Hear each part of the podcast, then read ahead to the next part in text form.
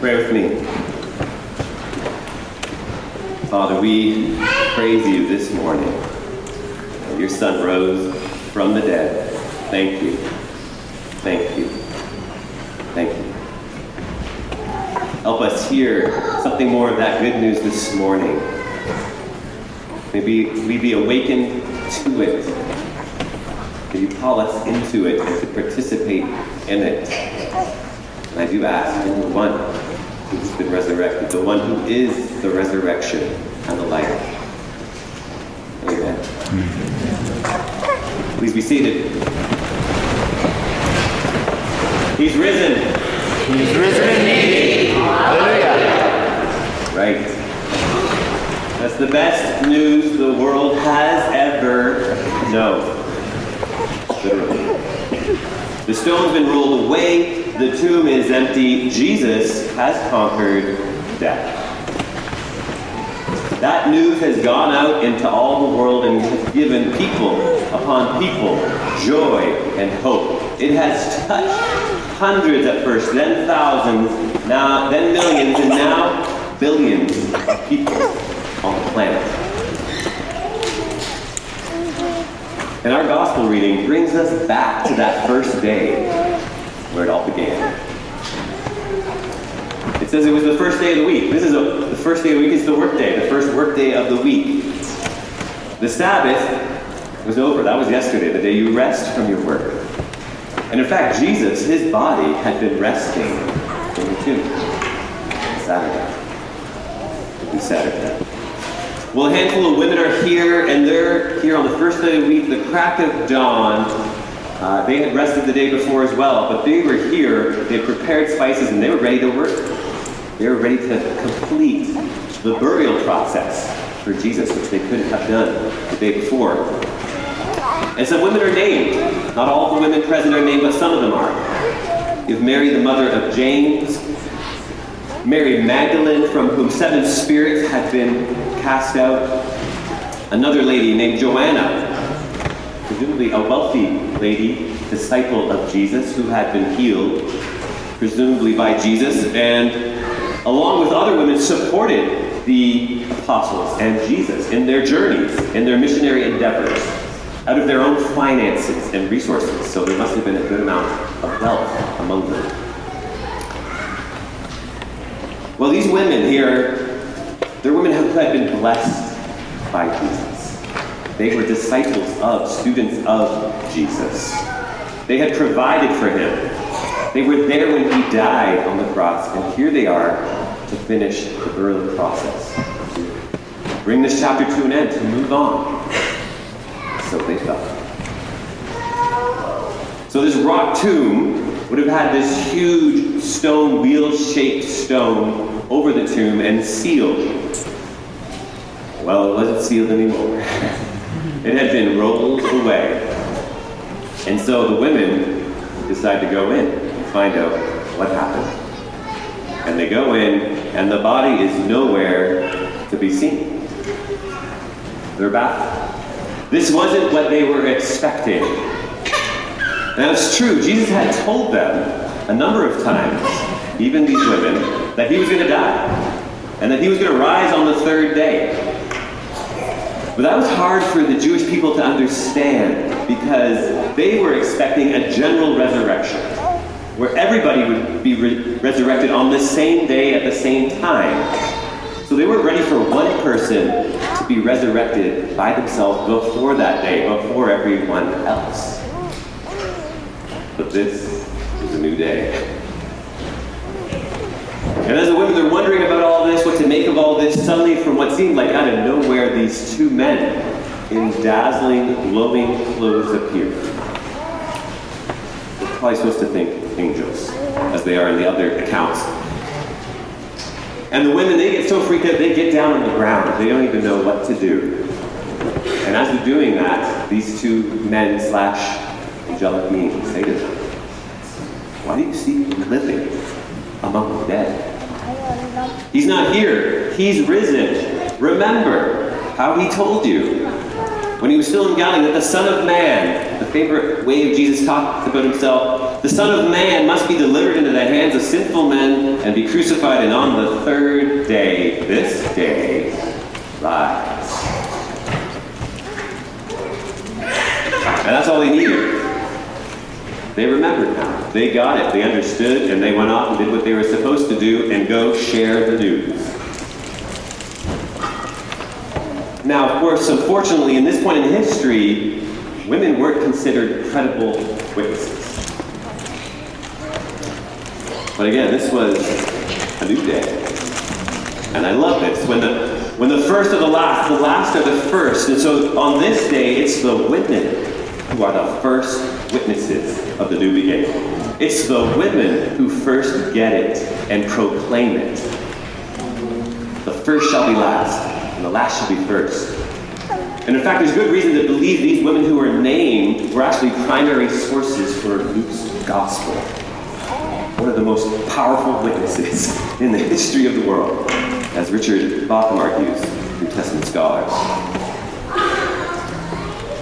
So these women, they go back and they tell the apostles, who were all men, and I wish I could say the apostles, these new men who are following Jesus, trusted these women, believed their report, thought they were faithful witnesses, received that good news, but they didn't. Not a word. Not a word. They weren't quite ready yet for that new day. Not yet. Except maybe Peter. Peter, it says, maybe he believed them enough to jump to his feet and run to that town. All the way there. And it says he gets there, and he lowers his head and looks in, and all he sees are grave clothes. Jesus isn't going to need those clothes anymore. He needs resurrection clothes, like what you guys are all wearing today. You guys get it. Those are the kind of clothes Jesus was probably wearing. But Peter goes home, and he's full of wonder. Like, what in the world? That grace and wonder we were talking about on Good Friday that was coming had now arrived. And they're just starting to encounter it. This was a new day, what some call the eighth day, the beginning of a new creation. This is how Michael Paul summed it up in his book, From Resurrection to New Creation. In the beginning, God created the heavens and the earth. In the new beginning, he rose Jesus from the dead. This was a new beginning.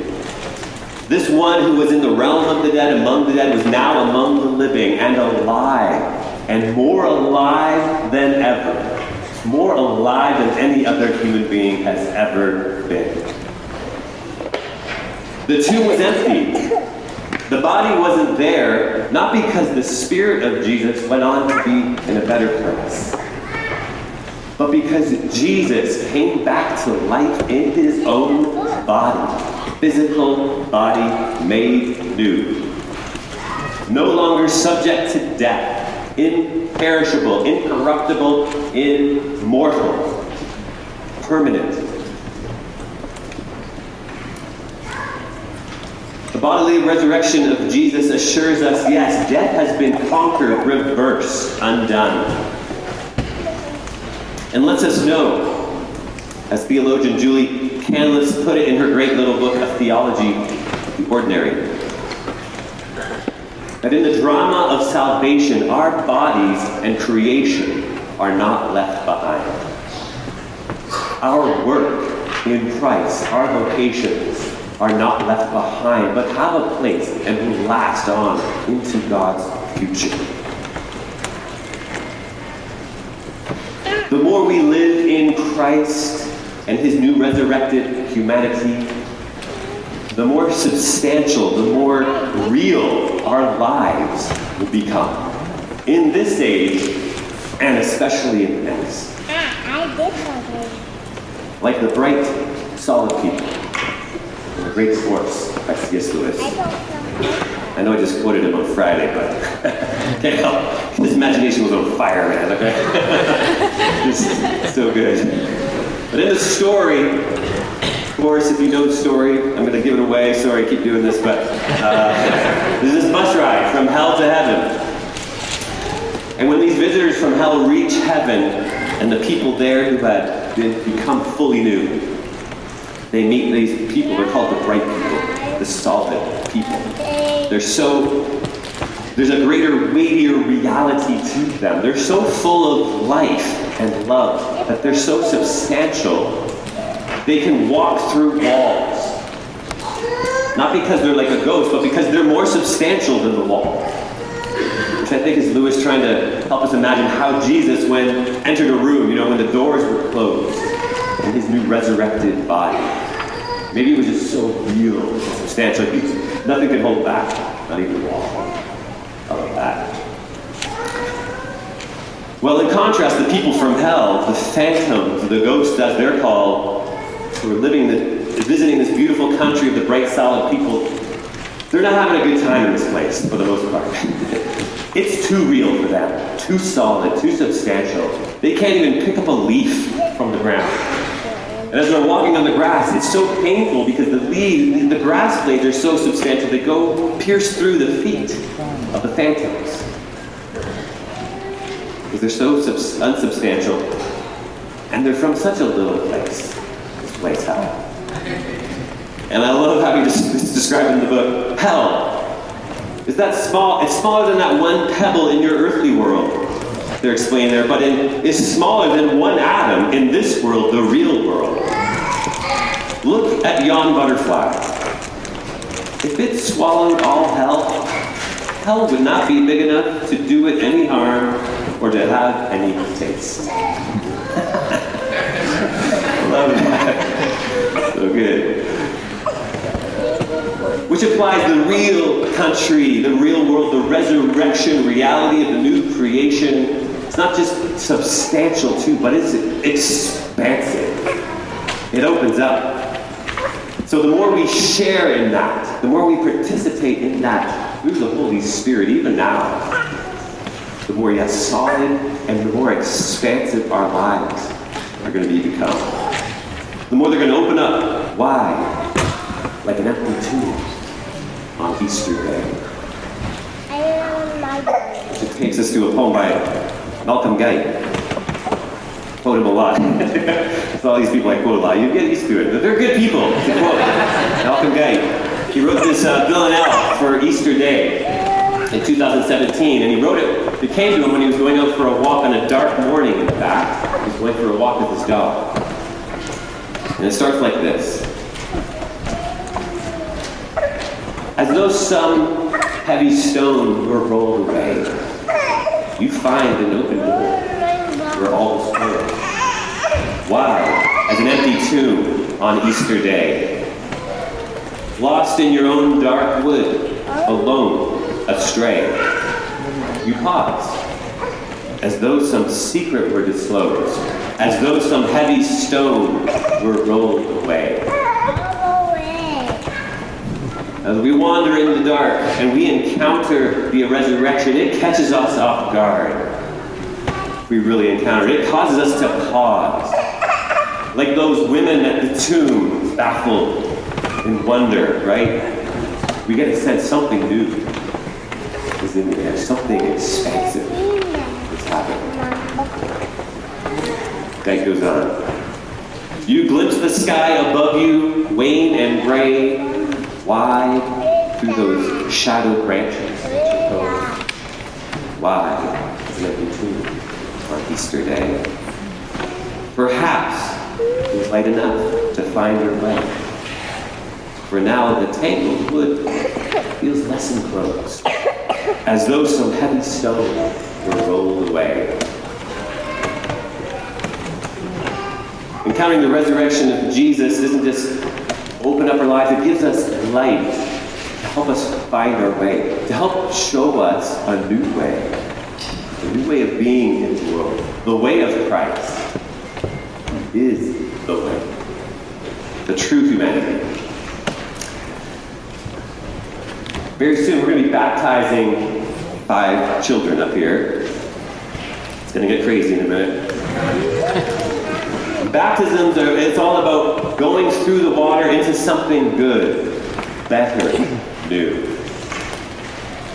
More specifically, it is about being immersed in and soaked with Jesus. That's something good and better and new. When we baptize adults, we typically immerse them in the water, which symbolizes Romans 6, powerfully being plunged into Jesus, into his death and resurrection. And when we baptize children, we typically pour water over them, over their heads. Many times for practical purposes, just don't want to drown them. But that also symbolizes something rich. When Jesus was getting baptized, and the Father pours over the Holy Spirit over Jesus in the form of the dove. There's a beautiful imagery there as well. And when the Father pours the Holy Spirit over us too, that Holy Spirit, the Holy Spirit in turn, soaks us with, immerses us in Jesus, his death, his resurrection, his humanity. So either way, we should look at Jesus. It doesn't matter which way so much. And at the end of our time together, we take communion. So we're not just getting soaked with Jesus, then at the end of our gathering, we get filled up with Jesus, the bread and the wine. So baptism and the table, it's all about being immersed in Jesus, soaked with Jesus, being filled up with Jesus. So every time we pass that baptismal font, it's up to you this morning, but when we typically have it there, again, that's a time, as well as when you renew your baptismal vows, which you're going to be doing this morning. It's a time to ask the Holy Spirit, give me another portion again, another dose, the meaning of my baptism. Another dose of Jesus in my life. And on Easter and Eastertide, we're asking for a fresh dose of that resurrected reality, that resurrection reality, that resurrected humanity of Jesus. We're asking for a fresh dose of that, a foretaste, even now. Be immersed in it. And when that happens, the more that happens, the more we're going to experience that wonder of that first day of the week. The more we're going to experience that joy that causes us to run and want to share what we've seen and heard. The more that joy is going to expand our hearts and our lives. And the more we're going to resonate with the ending of Malcolm Geith's poem, which I'm going to finish with. You lift your feet out of the murky clay. Out of the murky day, sorry, clay. Let's start that again. You lift your feet out of the murky clay and seek the light in which you once reposed, wide as an empty tomb on Easter day. And then love calls your name, and you hear him say, the way is open, death has been disposed of. As though some heavy stone were rolled away, and you are free at last on Easter day. Hallelujah! He is risen. He is risen indeed. Hallelujah. Amen.